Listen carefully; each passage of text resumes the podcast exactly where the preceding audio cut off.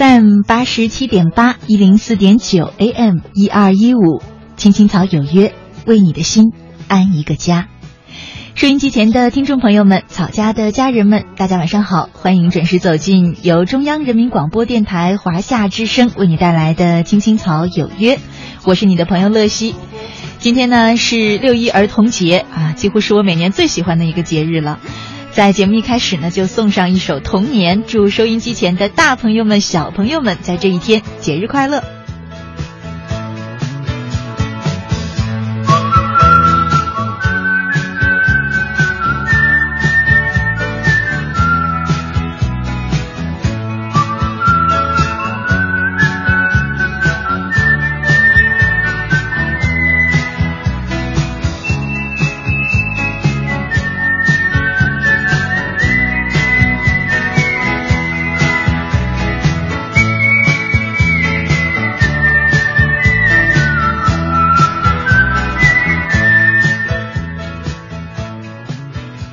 直呢都很喜欢罗大佑做的这首歌《童年》啊，不管你多大了，好像听着这首歌总能轻易的回到你的小时候。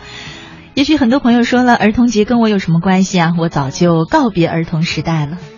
是你的童年也许已经过去了，但是只要你愿意，其实它从未消失，而是转而活在你的心里。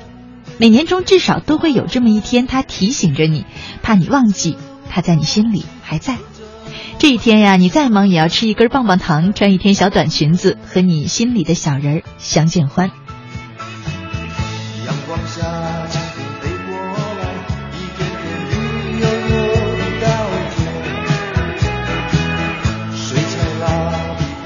儿童节呢，每年这一天，很多人用自己的方式啊，在纪念着自己的那颗童心。可是我最不喜欢的一种方式啊，就是哀悼童年。是啊，其实我们长成长了、长大了，并不一定表示那个童年就离我们越来越远了，需要我们用缅怀的方式去记住它。其实长大之后，我们有重拾童年的宽容和宁静，还有对待世界的期待，那真是一件特别美好的事。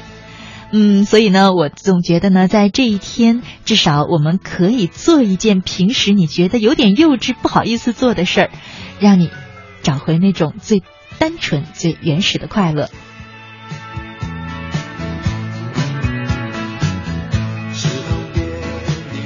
每一年的这一天呢，我想对我来说，让我觉得最快乐的事就是发现自己长大了、成熟了、丰富了。可是呢，心底的那个小人儿，他还住在我心中，发着光，提醒着我，生活依然有那么简单的快乐。我想，这种力量呢，就是你抵抗成人世界所有你不喜欢的污浊的那种力量，因为你知道，你心中一直有一个纯洁、勇敢的孩子，他也许不美丽，可是呢，却又那样的洋溢着一头乱发的灿烂。如果你发现你离我说的这个状态好像已经很远了，不妨借着儿童节的机会提醒自己一下，问问自己，你还有那颗童心吗？今天的人生四季呢，和大家在儿童节就来聊一聊，你还有那颗童心吗？在我们节目进行的同时呢，你可以通过微信参与到我们的直播互动当中，在微信里搜索我的账号“乐西”，快乐的乐，珍惜的惜。找到我的账号之后呢，加关注就可以直接留言给我了。除了留言之外呢，你也可以通过微信直接收听我们的直播节目，收听我们播出过的节目录音，找到我每天读过的文章与故事的文字版，也可以通过微信进入草家的微社区，在那里留言，可以和其他的草友们沟通交流。今晚我们一块来聊聊，你还有那颗童心吗？期待着你的参与。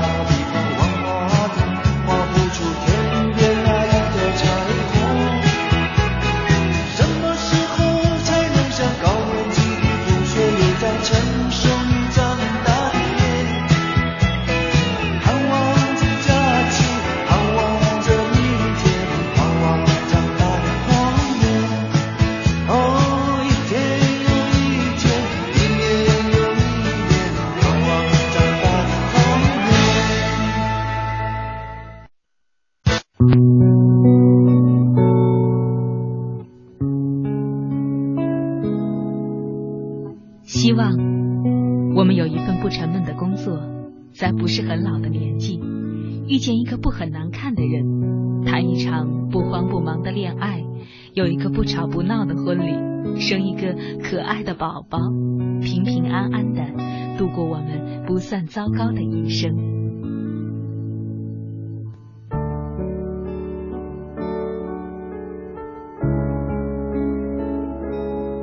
青青草有约，陪伴你度过，即使是平凡，但却不平淡的一生。华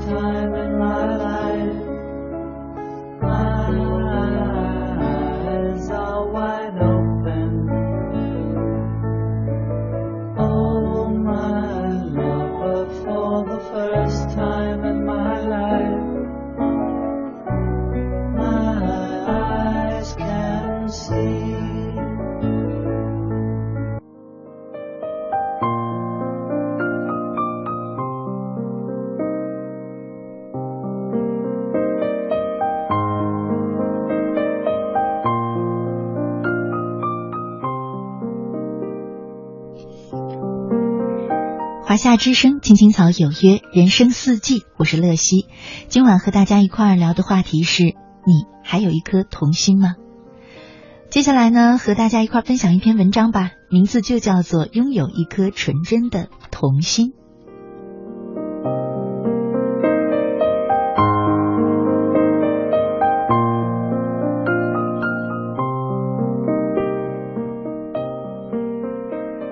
小韩在一家广告公司做平面设计，工作起来非常干练，充满幻想的创意也让他颇受老板的赏识。不过，他认为这应该归功于自己的童心。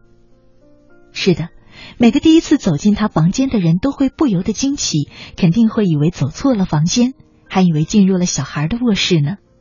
屋子不大，没有床，在地板上铺的是整张软软的海绵垫子。小韩和她丈夫是以地为床的，垫子是海洋蓝的底色，上面的鱼、蟹、海星栩栩如生。每天早上一睁开眼，一定是幻想着来一次海洋旅行了。无论你处于如何艰难的境地，早上起来你都可以畅快的笑，可以允许自己享受有趣的幻想以及精神健康的好处。你可以写下二十条你长期以来梦寐以求的事情，不论是参加马拉松比赛、上电视还是访问，然后划去那些看起来在短期内无法实现的幻想。最后，你至少会得到一项你今天就可以实现的梦想，马上去实现它吧，然后再开始计划第二件最切实可行的事。慢慢的，你就会实现许许多多看起来幼稚可笑的幻想。而且大部分都会被证明是实实在在的成就。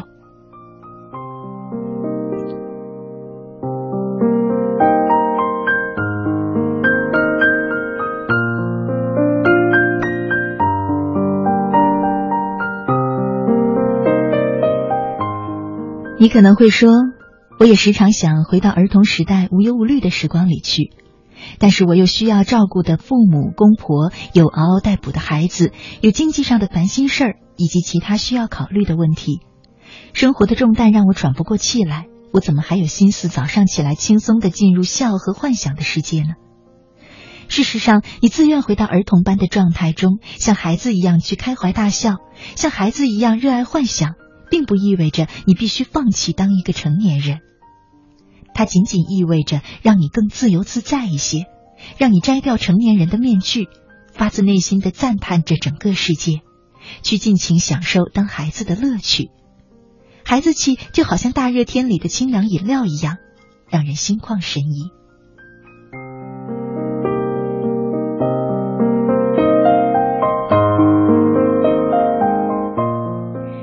孩子的笑和幻想是这个世界的原始本色。没有一点功利色彩，就像花儿的绽放、树枝的摇曳、风儿的低鸣、蟋蟀的轻唱。他们凭着内心的召唤，是本性使然，没有特别的理由。而童心又是生产乐趣的工厂，治疗忧伤的灵药，流淌幸福的源泉。童心不老的奥妙在于拥有童趣的沃土。一切有生命力的东西都是童心的驱使。保持一颗单纯而快乐的童心，是自我心理的需要，更是调节心理的良剂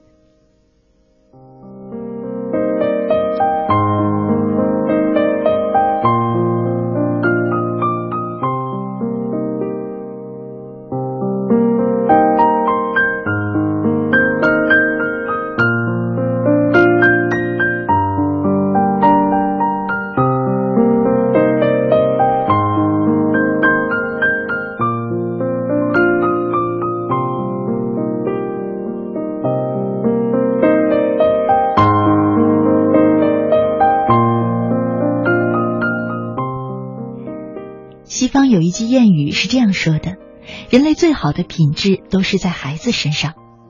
在社会生活的纷纷扰扰中，在工作责任的重重压力下，拾起久违了的童心，你会发现那是多么的可贵。童心是自然的天性，是毫无装饰的美丽。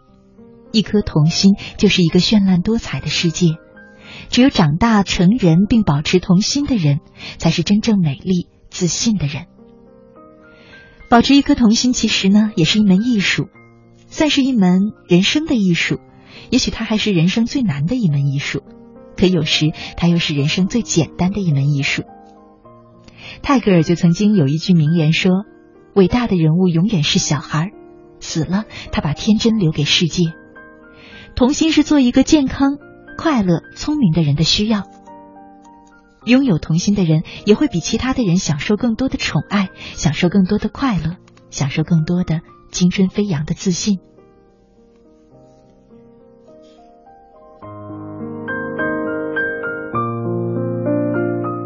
在这个也许看起来纷繁复杂的世界中，千万不要让失落的童心一度搁置，把心深深的根植在童趣的沃土里，生活也就不会如此的沉重。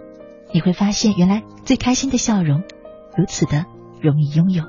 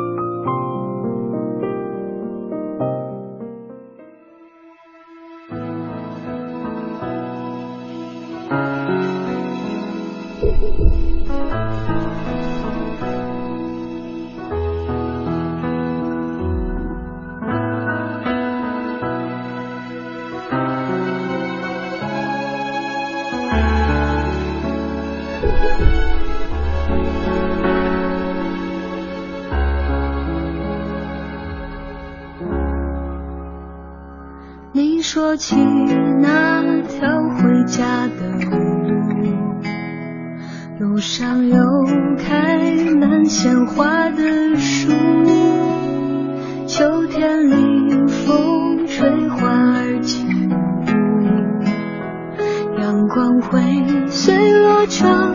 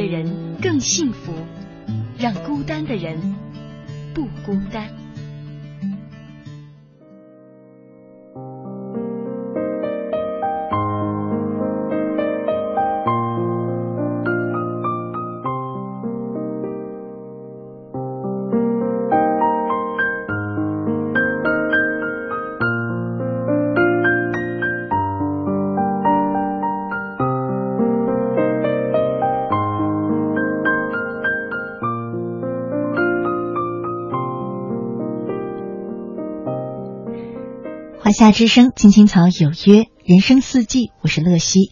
今晚和大家一块儿聊的话题呢是：你还有一颗童心吗？嗯，看到草家的一些朋友呢，有在我们的微信和微社区当中留言，讲述自己一些童年的记忆，还有一些长大后充满童趣的事儿。像冉冉妈，她就说，二零一三年的春天，我们家那个猪头给我投了一块钱，在路人的异样注目礼中坐了次摇摇车，那感觉忘不了。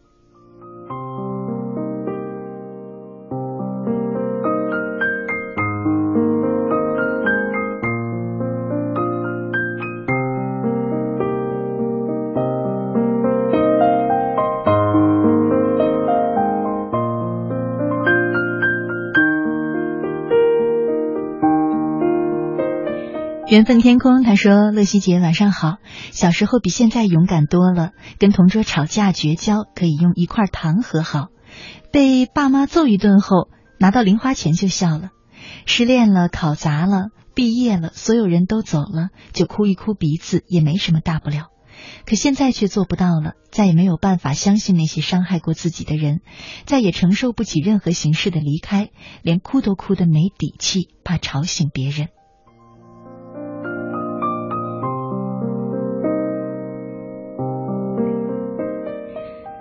有人说这些都是成长必须要付出的代价，可我却不这么认为。也许。不如用六一节这一天提醒自己，小的时候自己有多么的勇敢，多么的健忘，善于忘记那些伤害，善于忘记一点点痛苦。我想，这是我们要和小时候的自己去学习的吧。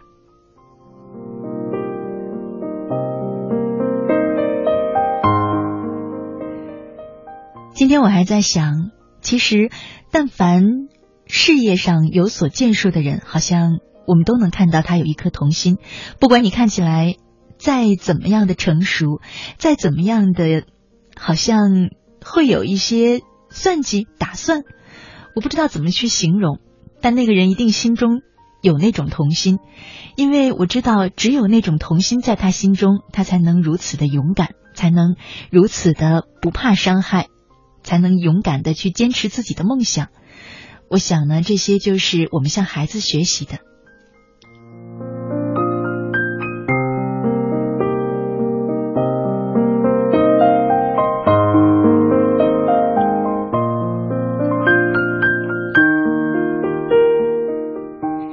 其实，我们每个人的心中都有一个小孩一个曾经是你，但已经不再认识你的小孩我曾经听过。一个故事说，有一位老禅师身边有一童子作伴，童子一点都不懂寺院的礼仪规矩。有一天来了一位行脚僧，他见童子无学，就教他各种礼仪。入夜之后，童子看见老禅师从外面回来，就上前去礼貌的嘘寒问暖。老禅师心里很诧异，就问童子：“是谁教你这些的？”童子说：“是那位行脚高僧。”老禅师于是将行脚僧叫来说：“阁下到底是什么心情？这童子在我身边两三年了，可怜而不失赤子之心，是谁要你教坏他的？你快快整装给我离开。”结果在黄昏的大雨中，行脚僧就被赶出了寺院。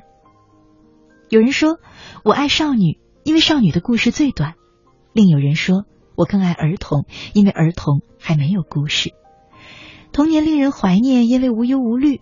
为什么无忧无虑呢？因为还没有故事。善道禅师说，小孩出生时没有任何的见解，那时候他哪里懂什么经什么教？但长大之后，他就学会了种种知解，知道这个该怎样，那个应如何，却不明了这全是无端的烦恼。所以学道的人会赞叹婴儿没有分别取舍之心。也许正是因为有了故事，而就变得世故起来。所谓恢复童心、重拾赤子之心，并不是要摒弃一切的知识、经验、成长，变得无知幼稚，而是能像儿童一样，无分别取舍之心。没有分别取舍，没有无谓的牵挂，自然就无忧无虑。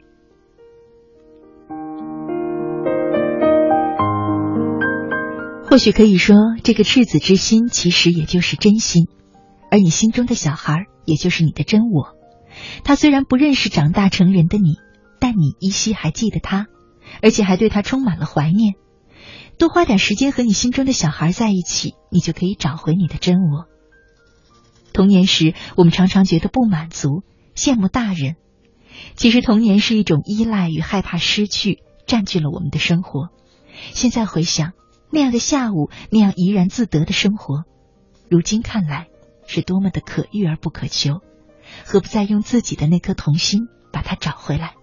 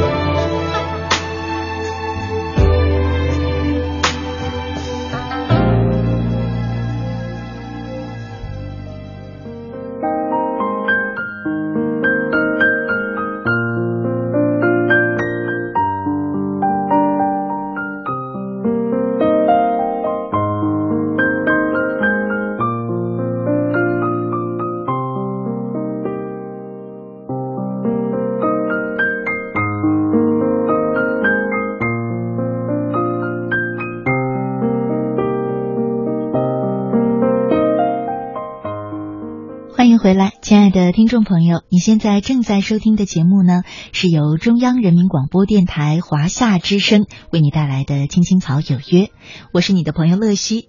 今天呢是星期一，人生四季，我们和大家一块儿呢聊的话题是借着儿童节说一说关于童心的事儿。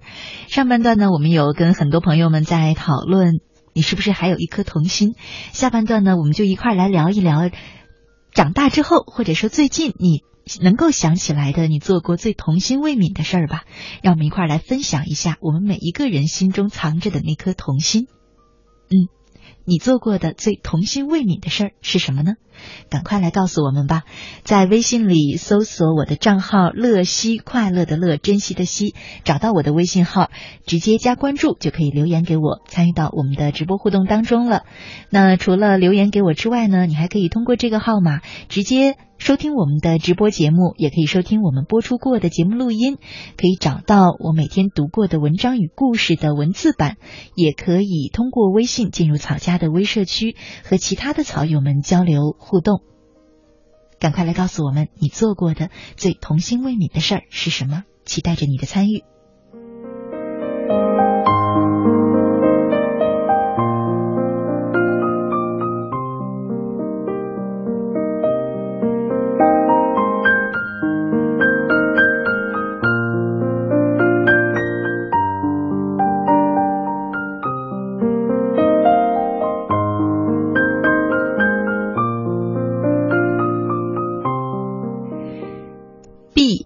微社区里面呢，发了两张照片，是他的女儿吧，正在吃着大餐过儿童节。他说，儿童就是这样过儿童节的。我们小时候过儿童节呢，就是老师带着全校的学生走十几里的远路去看场电影。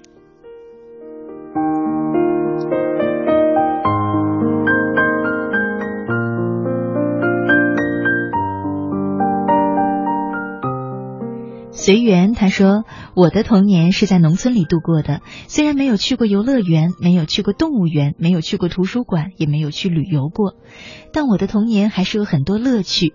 春天可以种花，看着那些花一天一天的成长，看它们开花，心里特别有成就感。夏天可以到河里钓鱼，也可以去田里捉泥鳅和螃蟹，哪怕搞得满身都是泥巴，被螃蟹夹到哭，还是不怕。”秋天到山上去摘野果，那味道现在还值得回味。还可以到山上放风筝，和许多小伙伴比赛谁放得高。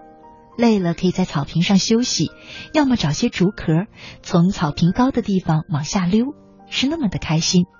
冬天的时候可以到稻田里去烤红薯、玩游戏。哦，关于童年的乐趣太多太多了，不知道你们的童年又有什么乐趣呢？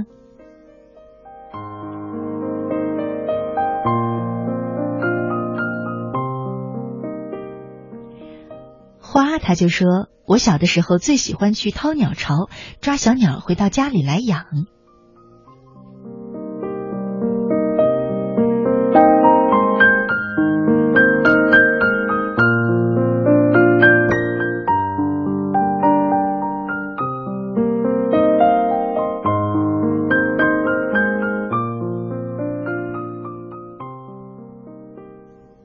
郁金香，他好像是想到了童年的梦想啊。他说想分享一首略带童趣的小诗送给儿童节。蔚蓝的天空下，阳光发出五彩的光，小草欢快的随风起舞。我也即将离开妈妈，跟着风儿向着太阳飞去，追寻属于我小小的梦想。这是一个漫长的旅程，我不知道去向何方，也不知道哪里是我最终的归宿。彷徨。迷茫，心中的梦想拖着我，去向未知的明天。掠过山谷，飞过丛林，风雨中飘摇，一次又一次的问：这段旅程到底有多远？我要飞多久？飞多久才能到达那个有着梦想的地方？当我心力交瘁的时候，当我无力再飞的时候，抬头望着蓝天，看白云在我头顶飘过，蓦地一抹彩虹挂在了天空，那是梦想的颜色。他告诉我。梦想就在前方，只要你坚持不懈的飞翔，就会到达。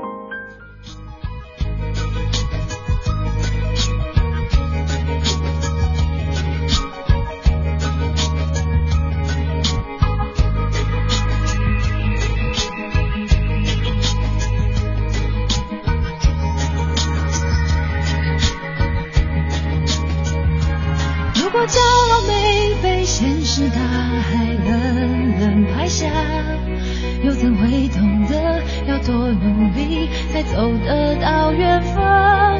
如果梦想不曾坠落悬崖，千钧一发，又怎会晓得执着的人拥有隐形翅膀？把眼泪种在心上。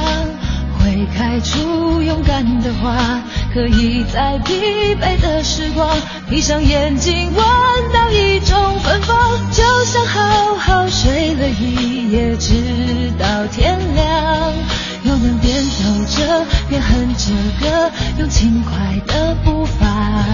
沮丧时总会明显感到孤独的重量，多渴望懂得的人。些温暖，借个肩膀，很高兴一路上我们的默契那么长，穿过风又绕了弯，心还连着，像往常一样，最初的梦想紧握在手上，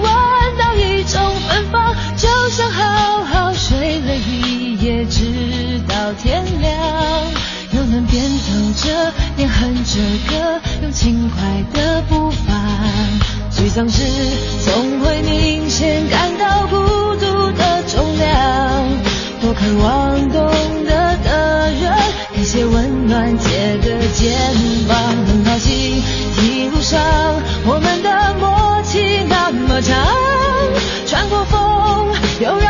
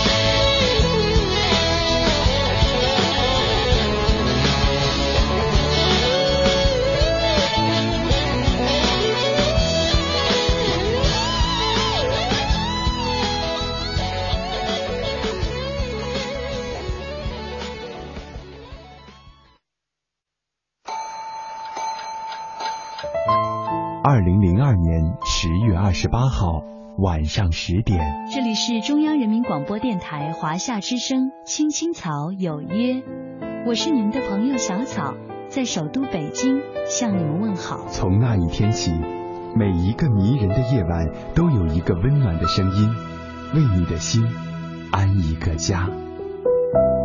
我是你的朋友秋阳，欢迎收听《青青草有约》。我是你的朋友曼斯。在直播间向你送去夜晚的问候。我是你的朋友乐西，你在他乡还好吗？十二年，青青草有约，聆听我们对于亲情、友情和爱情的理解，诉说我们对于人生、梦想和真善美的追求。它不知承载着多少游子的思乡情怀和生活的喜怒哀乐，不知安抚过多少颗曾经失落和受伤的心灵，不知伴随着多少个朋友进入梦乡，甜甜的睡去。感恩这一路上有你的守候与陪伴，用我的声音温暖你。用你的故事打动每一位守候在收音机前的夜归人。青青草有约，愿做你人生航船的风帆，给你动力，助你前行。让我们共度风雨，共赏彩虹，携手驶向幸福与成功的彼岸。傻傻爱你，不去计较。听。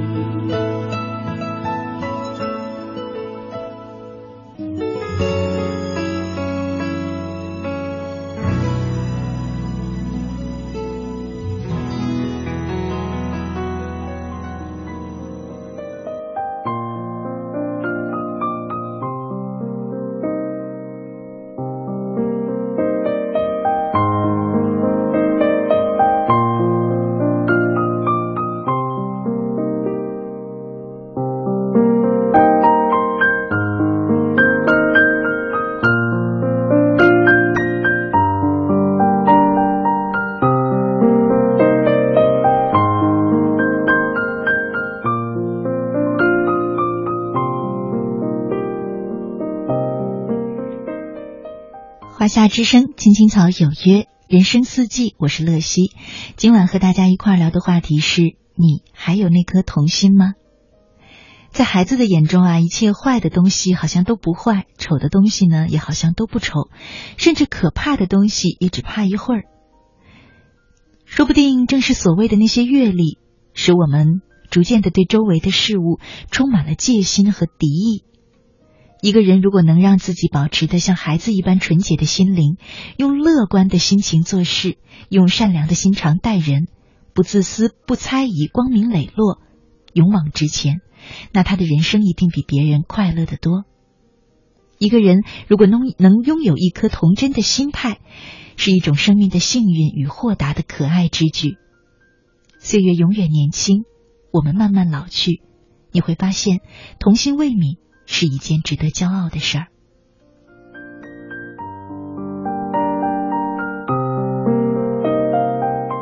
在人生的旅途中，我们应该常用童心这面镜子来审视一下自己那颗你不知道还能不能够继续纯粹的心灵。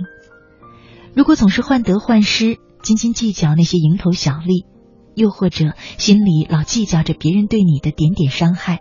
又或者成天为那些没有发生的可能忧心忡忡，时刻存在着防人之心，那你必然会感到事事难顺，步步难行。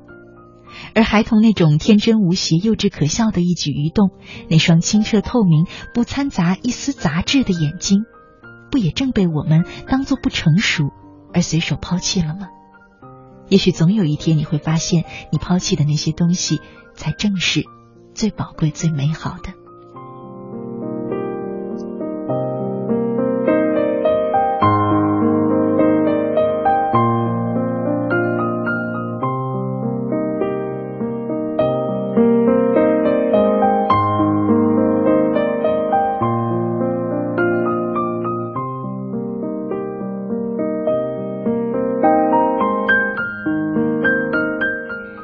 下来的时间呢，和大家分享一个故事，温暖一生的假糖。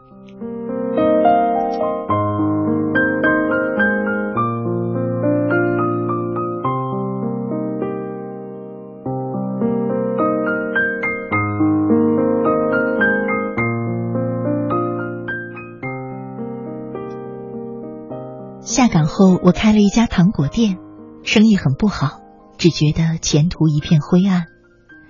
有一天，一个头发花白的老太太来到我的店门前，我一眼就认出了，她是我小学的班主任刘老师，于是赶紧低下头去，不想让她发现。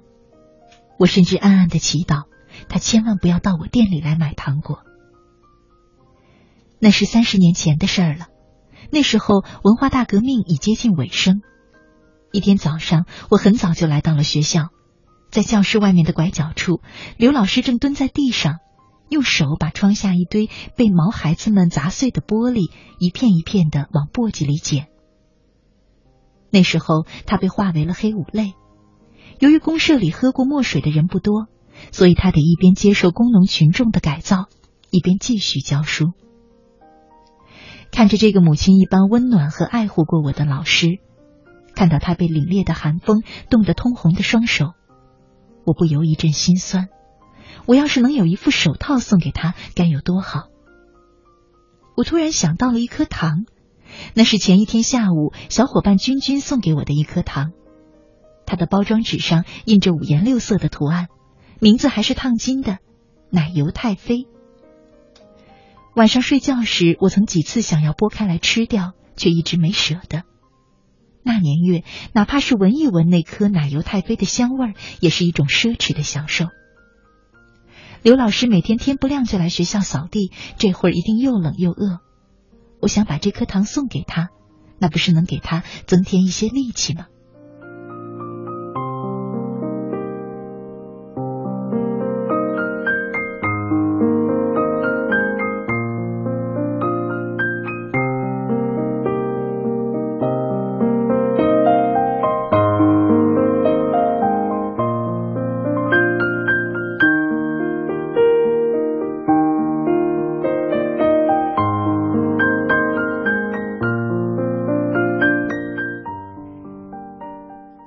我走到刘老师的身后，掏出那颗奶油太妃。刘老师，您吃糖。刘老师缓缓的转过身子，我发现他呆滞冷漠的双眸顿时生出光来，他的嘴唇哆嗦着，想说什么却什么也没说出来。直到我转身离去，才听到他哽咽的声音：“谢谢你，孩子。”整整一天，我发现刘老师总有意无意的向我投来凝视的目光。整整一天，我心里也感到无比的快乐。只是等到了晚上，我这才发现出了问题。君君问我：“小鱼子，我那块包在奶油太妃里的肥皂泥，你是吃了还是扔了？”天哪！闹了半天，原来那不过是一块包在淡淡奶油糖香里的假糖。我竟跟刘老师闹了一个恶作剧。我竟在他本就受伤的心里又插上了一刀。夜里，我一个人躲在屋子里哭了很久，心中有种说不出的难过。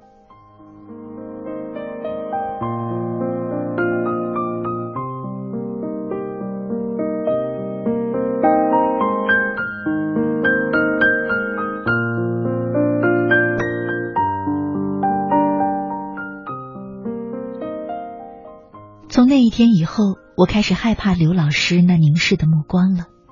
几十年过去，我再没有颜面去见刘老师，那颗假糖成了我心中永远的痛。我正在想着，头发花白的刘老师还是走了过来。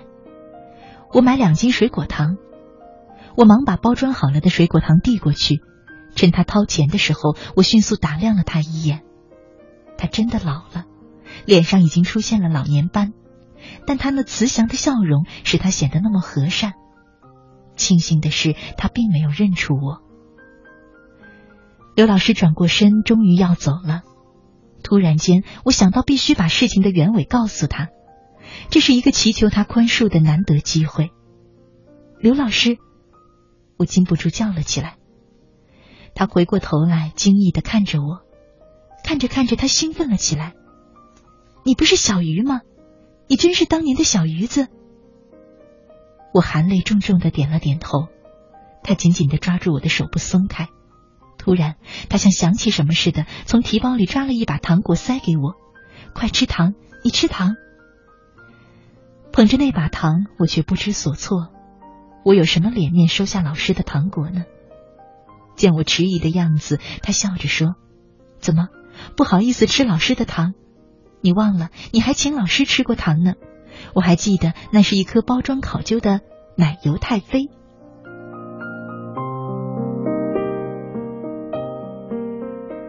我一时愣住，不明白刘老师为什么要这样，是揭我的疮疤，还是为了发泄心中几十年的怨恨？我羞红了脸，真想躲到一边去偷偷的大哭一场。刘老师却一点也不顾我情绪上的变化，接着说：“我可一直惦记着你，那是在最困难的时候呀，我一辈子也忘不了。那不仅是一颗糖，它是一颗心，一颗最善良、最纯洁的童心。那颗糖让我当时就感觉到人世间的爱还没有泯灭，也给了我继续活下去的勇气。”只是只怪老师没那福气消受，就在你走后不久，糖就被专案组的一帮人搜走了。至今我还在后悔，当初为什么没舍得早一点将那颗糖吃掉呢？说着说着，刘老师感伤的叹息起来，我则仿佛突然拨见云日，原来几十天纠缠在我心中的结，竟根本不是我想象的那样。当天晚上，我买了礼物去刘老师的家，但自始至至终，我都没有勇气揭开那颗糖的秘密。几十年的良心债，终于可以因为当年那帮专案组的搜查而不复存在了。我感到一种从未有过的解脱与轻松。我心中也更有了一股勇气。当年一颗搞错的糖果，一颗歪打正着的童心，可以温暖老师的一生。而今下岗这一点小挫折，比起那个时候刘老师的处境来，不知要好上何止千倍百倍。我还有什么理由不用一颗童心，好好的生活下去呢？